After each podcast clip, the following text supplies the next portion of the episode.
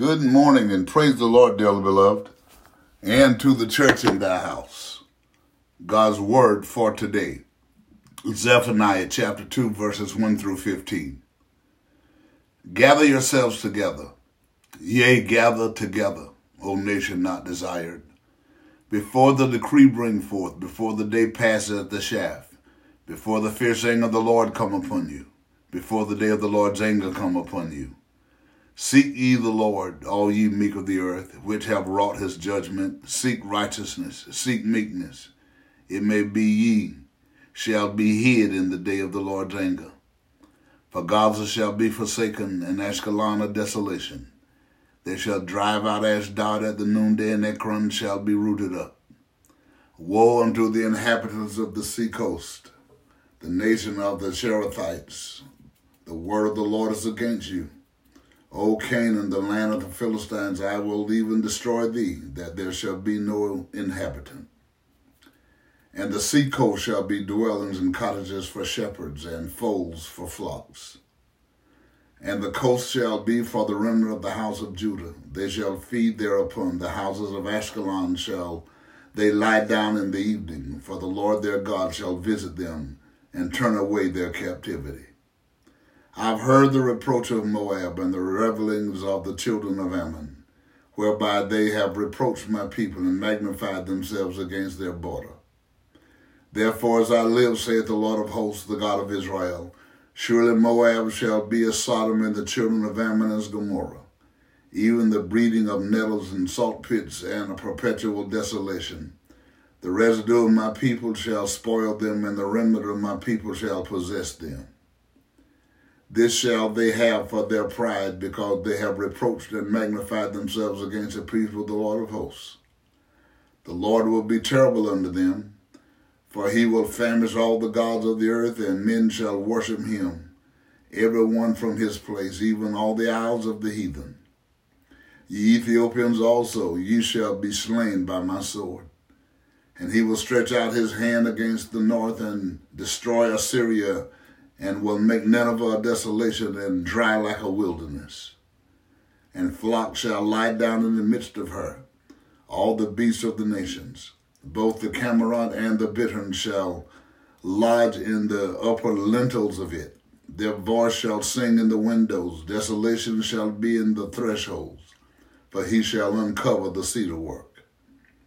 This is the rejoicing city that dwelt carelessly, that said in her heart, I am and there is none beside me. How she become a desolation, a place for beasts to lie down in. Everyone that passes by shall, shall passes by her shall hiss and wag his hand. Again, here we see the agape love of God at work. Remember, God is the same yesterday, today, and forevermore.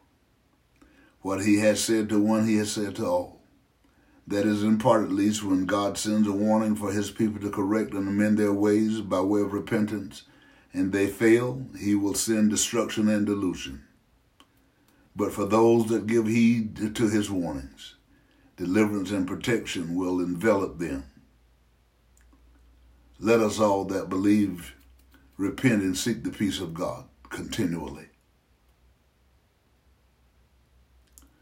Do not worry about holding high position. Worry rather about playing your proper role. Confucius. Love God, love others, and love yourself. Again today. Let us pray.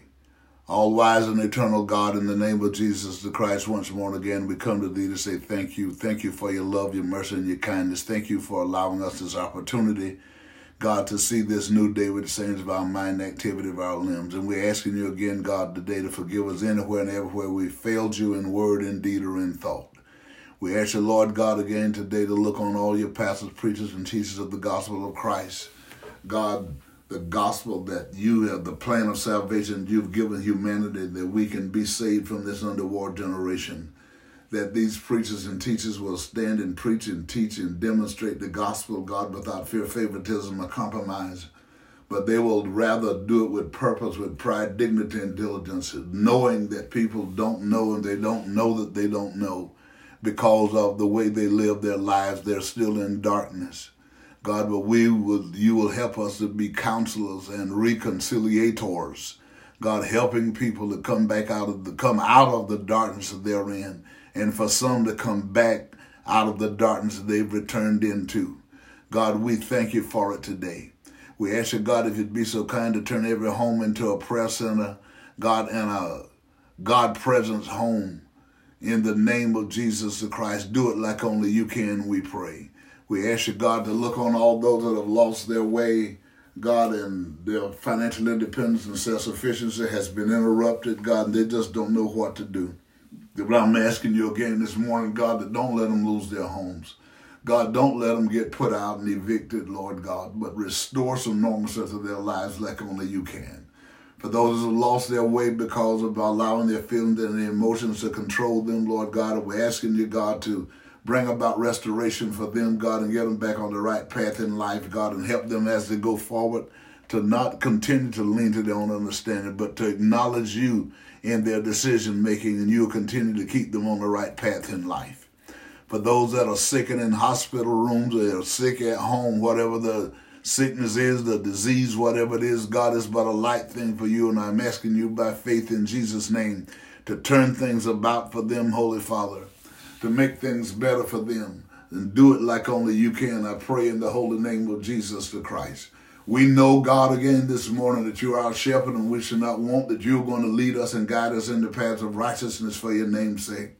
We know that you're going to maintain our cause because we understand that you chose us to be your sons and daughters in the earth, to help those that are still in darkness, that refuse to accept the gospel of Jesus Christ, for those that just don't know any better because they're not being, they're not around people if they don't participate, God, in prayer and worship of you, Lord God, that because of our conversations, because of our conduct, because of our attitude, because of our character, God, we will help them to be able to want to understand how it is that we do what we do that is contrary to what they do. And that is because we are not allowing ourselves, God, to walk as other Gentiles walk in the vanity of their mind, but we give heed and credence to the gospel of Jesus Christ.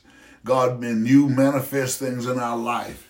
God, and, and this will help them to at least want to ask us, how do we do it? What makes this happen? And we can give them testimony how you brought us out of darkness into this marvelous light that you have created for the righteous. And for that, we thank you. We ask you, God, again this morning to everyone to seek you in sincerity and in truth, that you would be so kind as to baptize them with the Holy Ghost, God, that they'll have the indwelling of the Christ of God. So that on the day that the Lord Jesus stand in the cloud and shout with the trump of God and the voice of the archangel, as the scripture teaches us, the dead in Christ shall rise first, and then those of us that are alive and remain shall be caught up together to meet the Lord in the air, and so shall we ever be with the Lord. This is our hope and our prayer, and we believe it so because we do ask it in Jesus' name. Amen. And we thank you, God. Remember, things are not as bad as they seem. Nothing can happen to you today that God and you can't handle if you don't let your faith waver. Keep telling the Lord that you believe the promises that He made to heal, deliver, prosper, and save. Go well and be safe.